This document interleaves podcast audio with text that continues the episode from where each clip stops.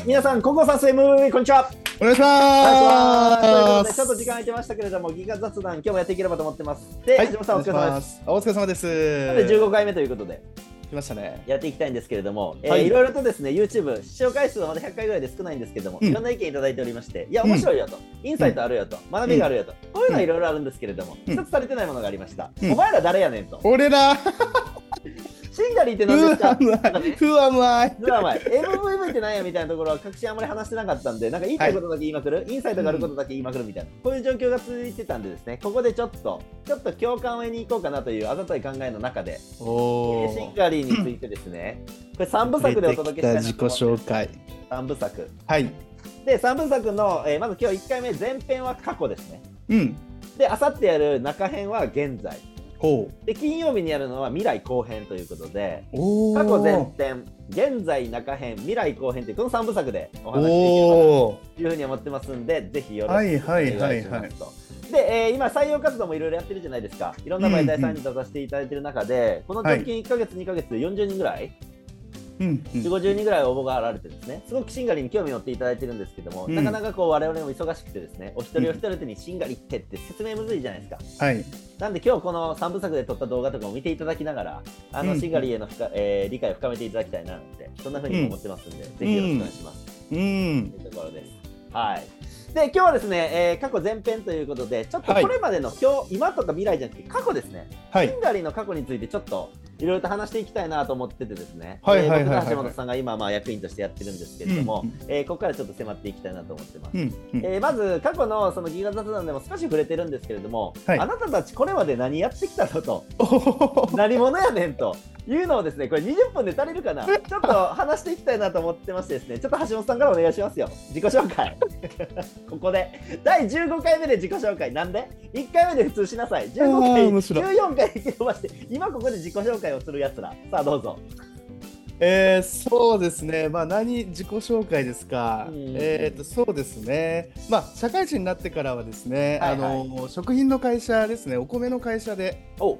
えーずっとお米営業をやってましてですね、はいはいはい。飲食店への飛び込み営業といえば、もう橋本って言われるなぐらいです、るほど、はいはいはい。今と全然違うことやってたんですね。そう、ですね、福岡、大阪、それから、えっと東京ですね。まあ、皆さんあのねそこそれぞれ駅を降りていただいてパーッとこうね見渡していただいた飲食店には大体お米屋時代の僕の名刺があるはずですね。大体あります。はいはい、これね、はい昔からずっと言ってるけど、そんなことないでしょ。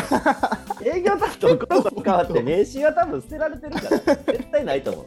確まあまあ、そうういうね、食品系の小売流通さんに対しての営業。そうですね。飛び込み営業はやっぱりやりましたね。でやっぱりその培ったスキルでいくとやっぱ中国人のその料理長の方とですね。日本語がやっぱ通じなくてもボディーランゲージでなるほど。ねお米の良さと炊き方と確かに。でその調理の仕方とかですね。そういうのをこう伝えていくみたいなそんな技術はこう発達しましたし。確かそうですね。どうでしょうね。に。まああの流行る飲食店流行らない飲食店はパッと分かるようになりました、うん、おおなるほど。これは結構その特殊かもしれませんけど、はいはいはい。で厨房を見れば一発ですね。厨房を見たら大体分かるっていう人多いなるほと思うど。ちょっと待って、それは流行るレストランってなんやねんでやりましょ流行るレストランっう。て流行るレストランってんやねんでやりましょう。オッケーオッケー。いいですね。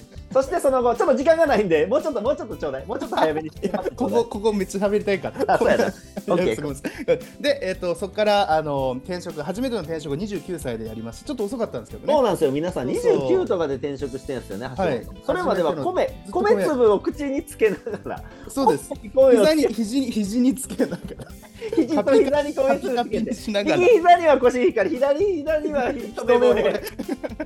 右膝には秋田小町とかずっとやってたんですよ。やってたんです。それが1、2年じゃないんだよと。7年、いつも7年。そう7年そう7年ね。でやっぱその会社をそのいわゆるそのえっと中小企業でその若手ってやっぱ少なくてですね。ずっと下っ端がずっと下っ端が長かったです。はい下っ端7年ですね。やっぱ7営年、ね。業成績とどうこうとか関係なくずっと下ですよ。うん。ねご序列で、営業成績も良かった、うんぬんかんぬんしてる中で、なんで転職しようと思ったんですか？やっぱ20、30手前にするとですね、このままで演歌みたいなとこやっぱあって、なるほど。危機感ねそう。いうところをはいはいはい。すごいなんかこう感じてですね。変わらなきゃななんてことを思って、その初めにその転職の、えっとメディアにその登録したのがスタートですね。おおはいはいはい。うん、そこから、えっと徐々にえーなんかこう人生こう切り開いてこられたみたいな、そんな感じですね。なるほど、うん。でその後 IT の会社に入られて、はいはい。まあ、ちょっと早めに退職しちゃったんですよね、そうですそうです。うん、MBA の研修なんかを受けて、はい。うんうんうん、でその後、えー僕とまあ同じある人材の会社はい。の方にまあ入って出会うはい。というふうなところですね。はい。はいはい。そうなんですよ。うんうんうんターニングポイントどこでした？人生の。ターニングポイント1回目の転職ですねやっぱり。おおはいはい。はい。はいはい。そこが一番最初で。やっぱですね、その異業種に飛び込んで、全くその通用しないかったんですよ。その転職ってなんやねんのところで話したと思うんですけど、まあ、地獄、地獄で地獄で、はいはいはまあね、その訪問営業とその有形商材の営業からいきなりこうシステムとかちょっと難しい領域の分野に入っていくと求められるもの違いましたし、その周りのレベルやっぱ高いんで、うん。全然ついていけなくてですね、なるほど。はい、もう早々にそのリタイアしちゃいまして、はいはい。ここからまああの奥田さんが前いらっしゃった会社にですね、うん。あの2015年かな？ほいほいほい。に、えっと、入って、うん。そこからがあの、まあ、いわゆる経営者ビジネスっていうもののスタートなんですけど、うんでもまあここも実は狙いがあって、そのはいはいはい。僕、その実家がですねあの長崎のところであのかまぼこ屋やってるんですよ。ああそっかそっか。うん。で、うん。百何十年こう続いてまして、その父親が今4代目なんですけど、うん。あのじいちゃんの代めちゃくちゃやっぱその高度成長期もあってすごく良くて、うん。長崎っていうその町でもめちゃその人口が増えて胃袋の数とかサイズがどんどん増えていった時代があったんですけど、うんうんうんうん。どんどんやっぱその下がっていく時代にその父親がバトンタッチしてすごい経営はい。はい厳しいのを見てきたんですよね。なるほど。で、えー、となんとかその経営者のこう力になれるようなビジネスできないかなと思って前職をこう選んだっていうのは実はあって。なるほどね。で実際今こうやってるビジネスについてもそれうん。がこう、つながってますよね。うんうんうんうん真面目な話するとそれですね。なるほどね。ちょっと俺の話もしていい？どうぞどうぞ。このまま20お願いし分終わってまうわ。えっとまず僕がですねこの過去編で一番言いたいもの、うん。一番言いたいこと一言で言えって言ったら何かっていうと僕は何者でもなかったってことなんですよ。ね、おおこれはねすっごい言いたいことでいや、はい。その例えばベンチャー2社やってきたとかね、うん。そのコンサルで上場会社に乗り込んでコンサルするとかね、うんうん。いろんなことをこう知っててもんぬんかんぬんとかね、だからその僕のことをそこまで知らない人からしたらなんか強強な人やなみたいな、うん。すごいビジョンもミッションも語るし、えーなんかちょっとこうなんかごめん自分で言うのもないけどなんかそういう人かなみたいな。うん。いうふうに思われてるんですけれどもそれは直近の僕であって、うんその過去っていうのを切り取った時のほとんどの時間は僕普通のパンピーなんですよね。一般ピーポー、うんでも、うん一般ピーポーでもあまり大したことがない方やったんですよ、うん。これマジで。なんか教科を狙いに行くとかではなくて。で何かでいくとその僕1年浪人して大学入ったんですけどもそれまでも家族のコンプレックスとかね、うん。えー親父がすげえいい大学で兄貴もいい大学で俺三男なんですけど男、うん。やっぱ俺もなんかいい大学行かないとこう、うん。僕だけとしてなんか微妙やねみたいななんかそういうの直接言われないんやけど空気感じんのよ。おおちなみにさ男3兄弟全員同じ高校なのよね。ああはいはいはいはい。それもなんか兄貴と兄貴がその高校行ったらなんか俺も行かなあかんくねみたいな。そういうその今でこそ自分のミッションビジョンとかバリューで意思決定してますけど当時そのめっちゃ流されてたんですよ。はいはいはいはい。でクソーと思って浪人して大学行ってで、うん。社会人になる前の大学生活がもう遊んでうんぬんかんぬんでほんとねポカーンとしててうん。マジ何もしてなかったよね、ん。で思んないなとか人生なんか微妙やなとかあんだけ浪人頑張ったのになんか学校大学思んないなとかって思っててうん。でしかも就職活動も全然うまくいかず。うん。でそこで出会ったのが1社目の会社なんですよね。おでーこれは以前に言いましたけどその時の社長がものすごいインパクトがあってその説明会の時に「お前らやりたいことなんかないやろ」って一言も言ってたんですよ それで俺衝撃が走ってこんなおっさんおんねやっていうか、はいはい。かっこいいことをどうとってどちらかというとお前たちの夢はとか一緒に夢を叶えていきましょうとか、そういうことを言うなんかちょっと偽善っぽい大人に見えたんですよ当時の僕は、うんそれがなんか机バーンって叩いてお前らやりたいことなんてないよねって言ったんですよね緑のネクタイつけて、うんうん当時の社長が40半ばぐらいの社長が。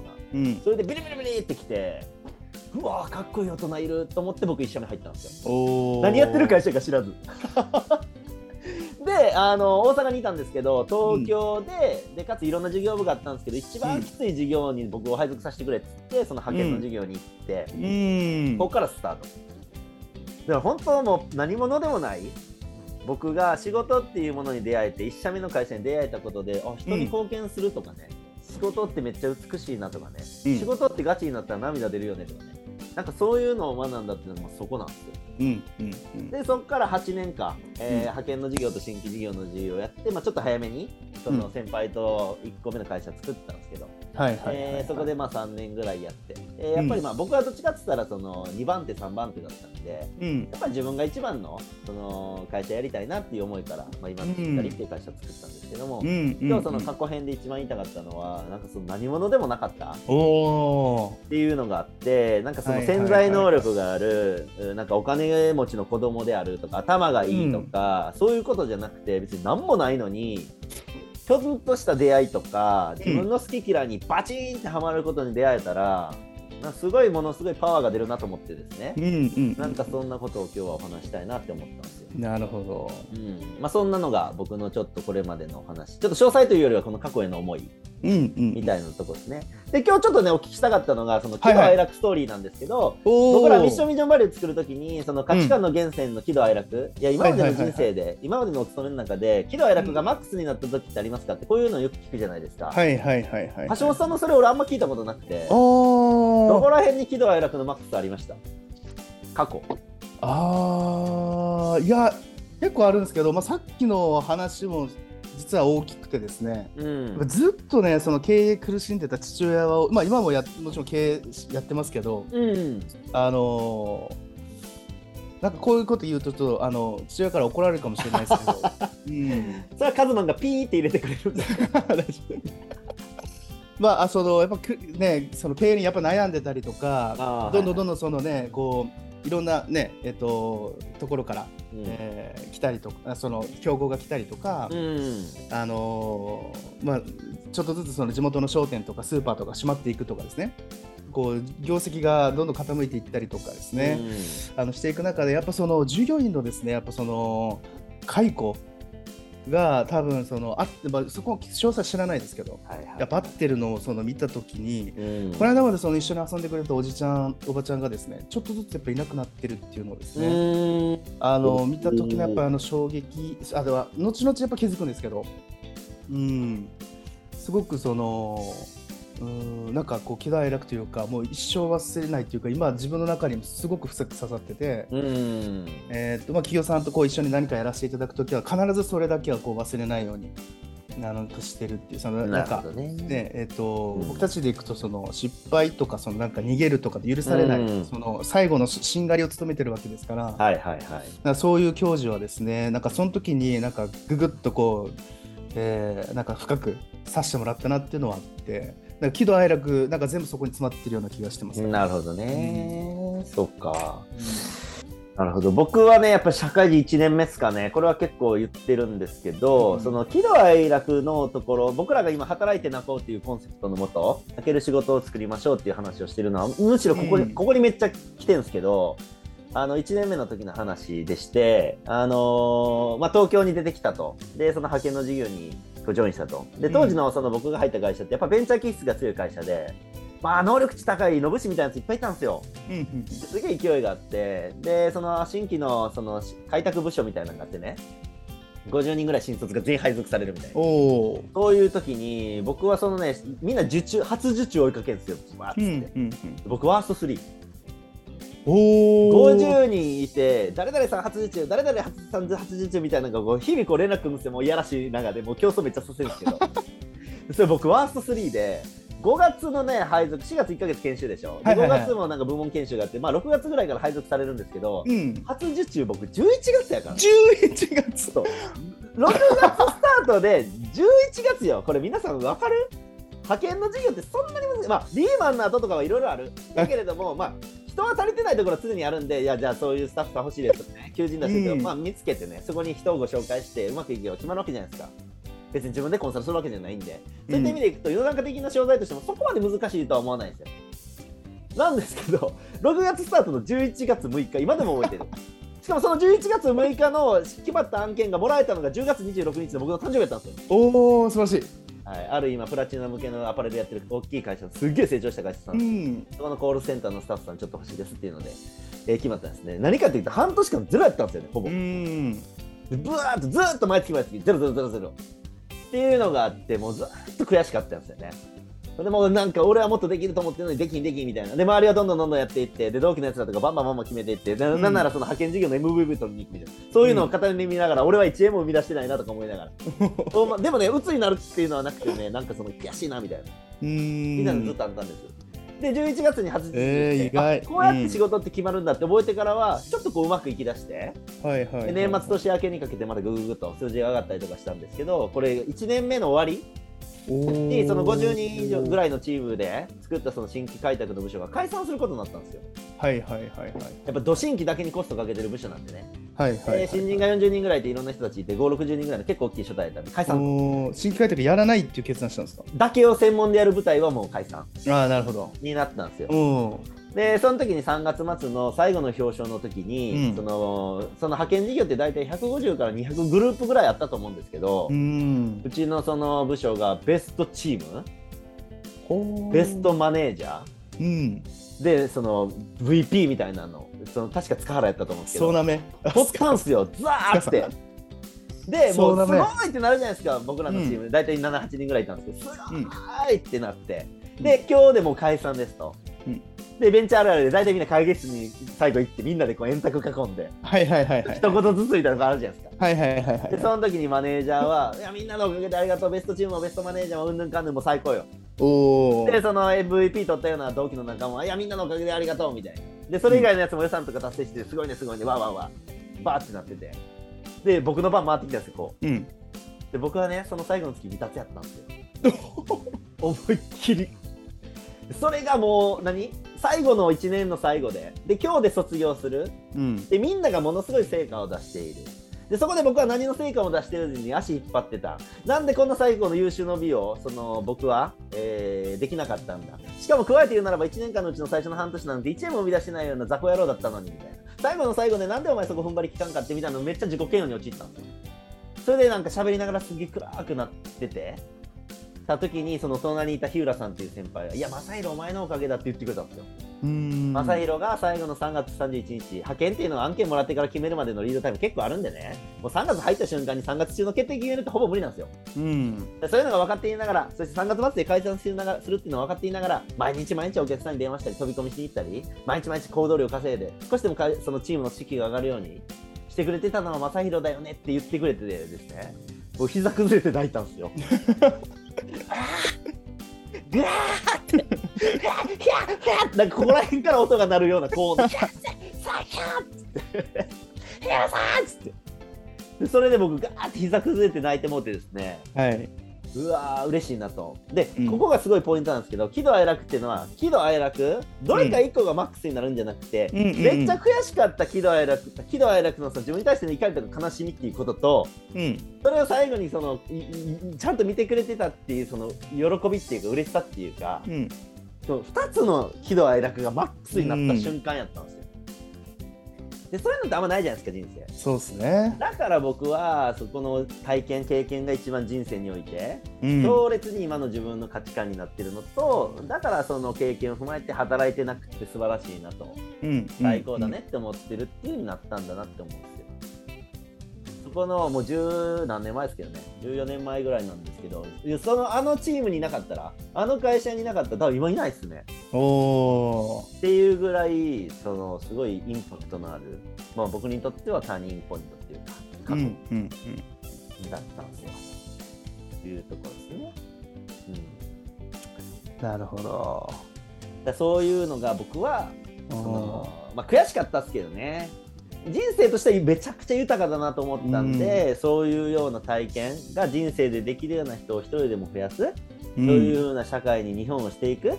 経済的には豊かだけど感情的に貧しい国だよね。ジャパンって僕はよく言ってますけどうん。これを経済的にも感情的には豊かな国にしていこうぜ。それが仕事メンヘラ社会だよね。爆誕だぜ。ってまあこういうこと言ってるんですけどうん。そこに思いとしてはつながってくる。もっとみんな喜怒哀楽ぶち込みましょうというところなのかな。っていうのがその今につながる過去の話なんですよね。なるほど。なんかそういうのって今のなんですかね橋本さんの話はどっちかというとその周りの人たちの動きやったじゃないですか。うん。だから自分に対してそういうのないのかなみたいな。うーん。あー、いや、あります、よう泣いてはるじゃい。ないですか会社でも。よう泣いてますね。よう泣いてはるやない。まあ泣きますねちょっとお店行こうやってよう泣いてるやん。いやじゃなくてなんかそういうのないです。僕みたいないややっぱありますあのやっぱねさっきちょっとお話ししたその、えー最初の転職先ですぐ辞めちゃったっていうやつなんですけど、はいはいはい。ついていけなかったっていうあの時の。やっぱその周りのそのねえー、と人たちも似てるところがあるかもしれないけど劣等感どれだけやってもやっぱその追いつけない領域ってやっぱあるんだなとか、うん。これまでのその29年間をすごくその呪ったというかですね そのな何やってたんやろうっていうですね情けなさとかですね。はいはい。こう自分自身に対するそのちょっとした自信みたいなものもすごく失われてうん。自己効力感自己肯定感がぐんと下がる瞬間とかですね。うん。でもその後に入ったそのね、えっと、前職の会社とかではすごくそのなんですかねえっとわ当然そこからもそこもできないところからスタートだったんですけど、まあ、粘り強くですねこう、えーなんかこうサポートしてくれたりとか、うんうんまあ、僕にもその活躍の場をポンと与えてくれたりとかですねなんかすごく感謝してるところがあって、うん、なんかそのなんですかねこうやっぱどんだけやってもダメだなってできなかったなっていう瞬間がやっぱおおはいはいはい。なんかあったのは確かにね結。構良かったですね。うん。まあそれからに逃げずにね。で、めちゃくちゃそう作ってたっしょ。めちゃくちゃ努力しましたけどダメでしたね。ダメだったと。はい。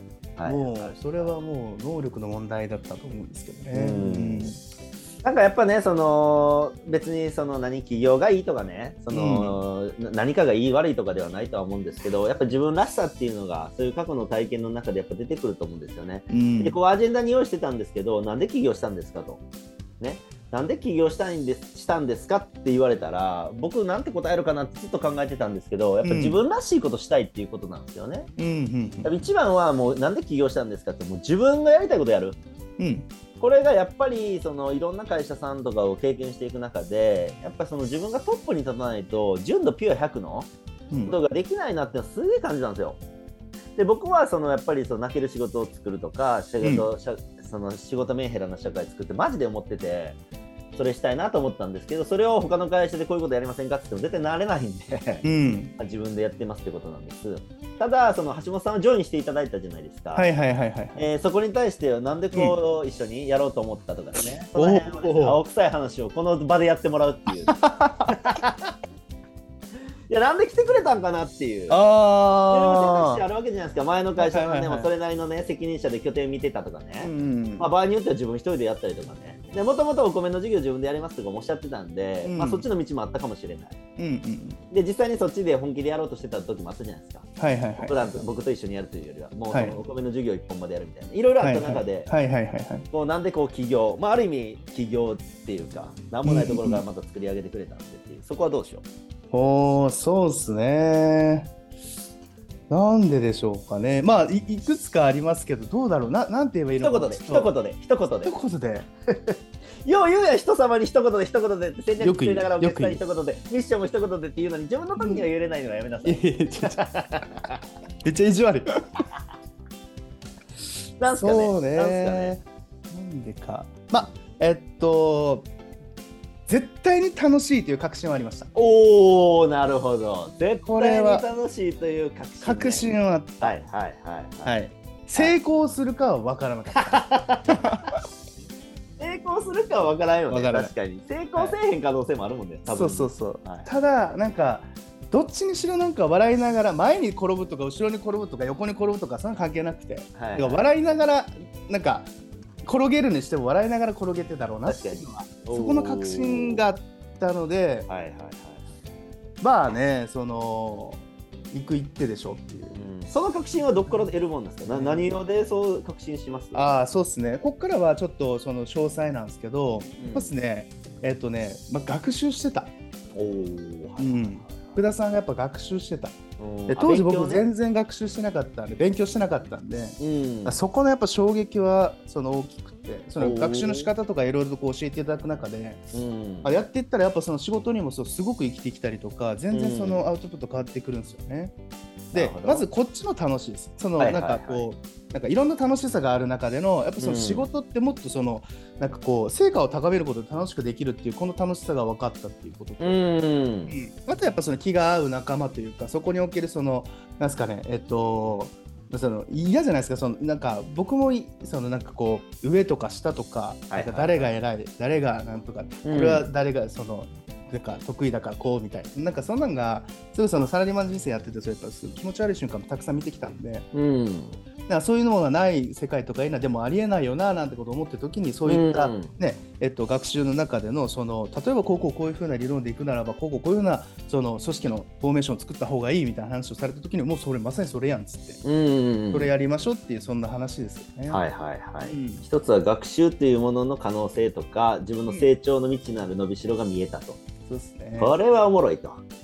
彼はあのしあのね一年やっぱねめっちゃ楽しかったですもんね。おおはいはいはい、うんむちゃくちゃ勉強しましたもんね。めちゃくちゃ勉強しましたね。はいはいはいはい。ちょっと最近天狗やもんね。もうそれ知ってる知ってるみたいな感じになっちゃうから。めっちゃ意地悪なんなん？なるほどな。はいはい。ありがとうございます。僕はね、あのやっぱ橋本さんと一緒にやりたいっていうのは、もうその前の前職時代からまあずっと言ってたじゃないですか。はいはいはいで、それがやっぱ変わらない部分っていうのは何かっていうと、やっぱね、やっぱ自分にないもの持ってんすよねっていうう、んこれはやっぱ大きいですね。これはあの、はいはいはいもし会社立ち上げられる方が、いらっしゃればぜひこう参考にしていただきたいなと思うんですけど、あの結構こう会社立ち上げるときに、いや、橋本さんとやるんですなんて話したら、あなんか似てる2人でやるんだねみたいな。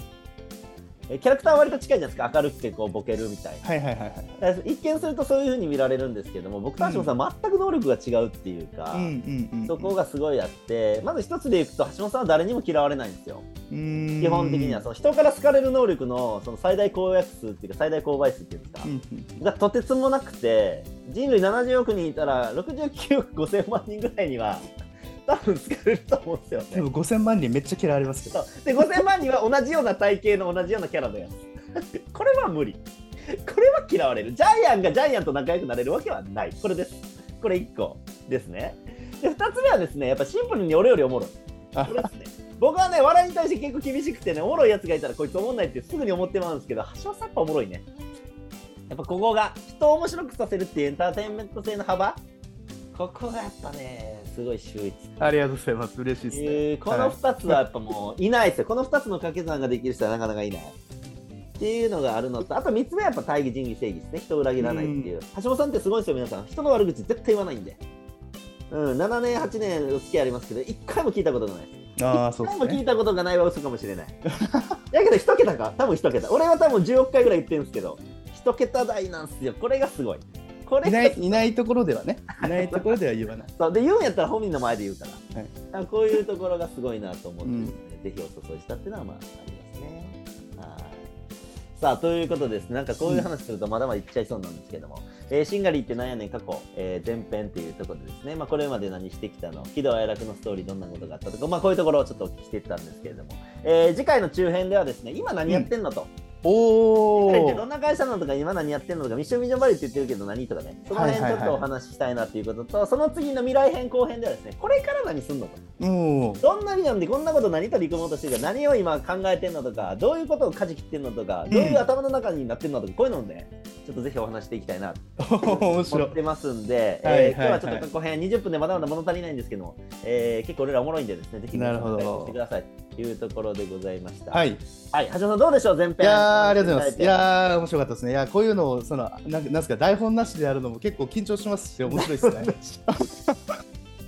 いやほんまに台本なしやからね。はいはいそうですね。一生残ると思って言わなきゃいけないんで。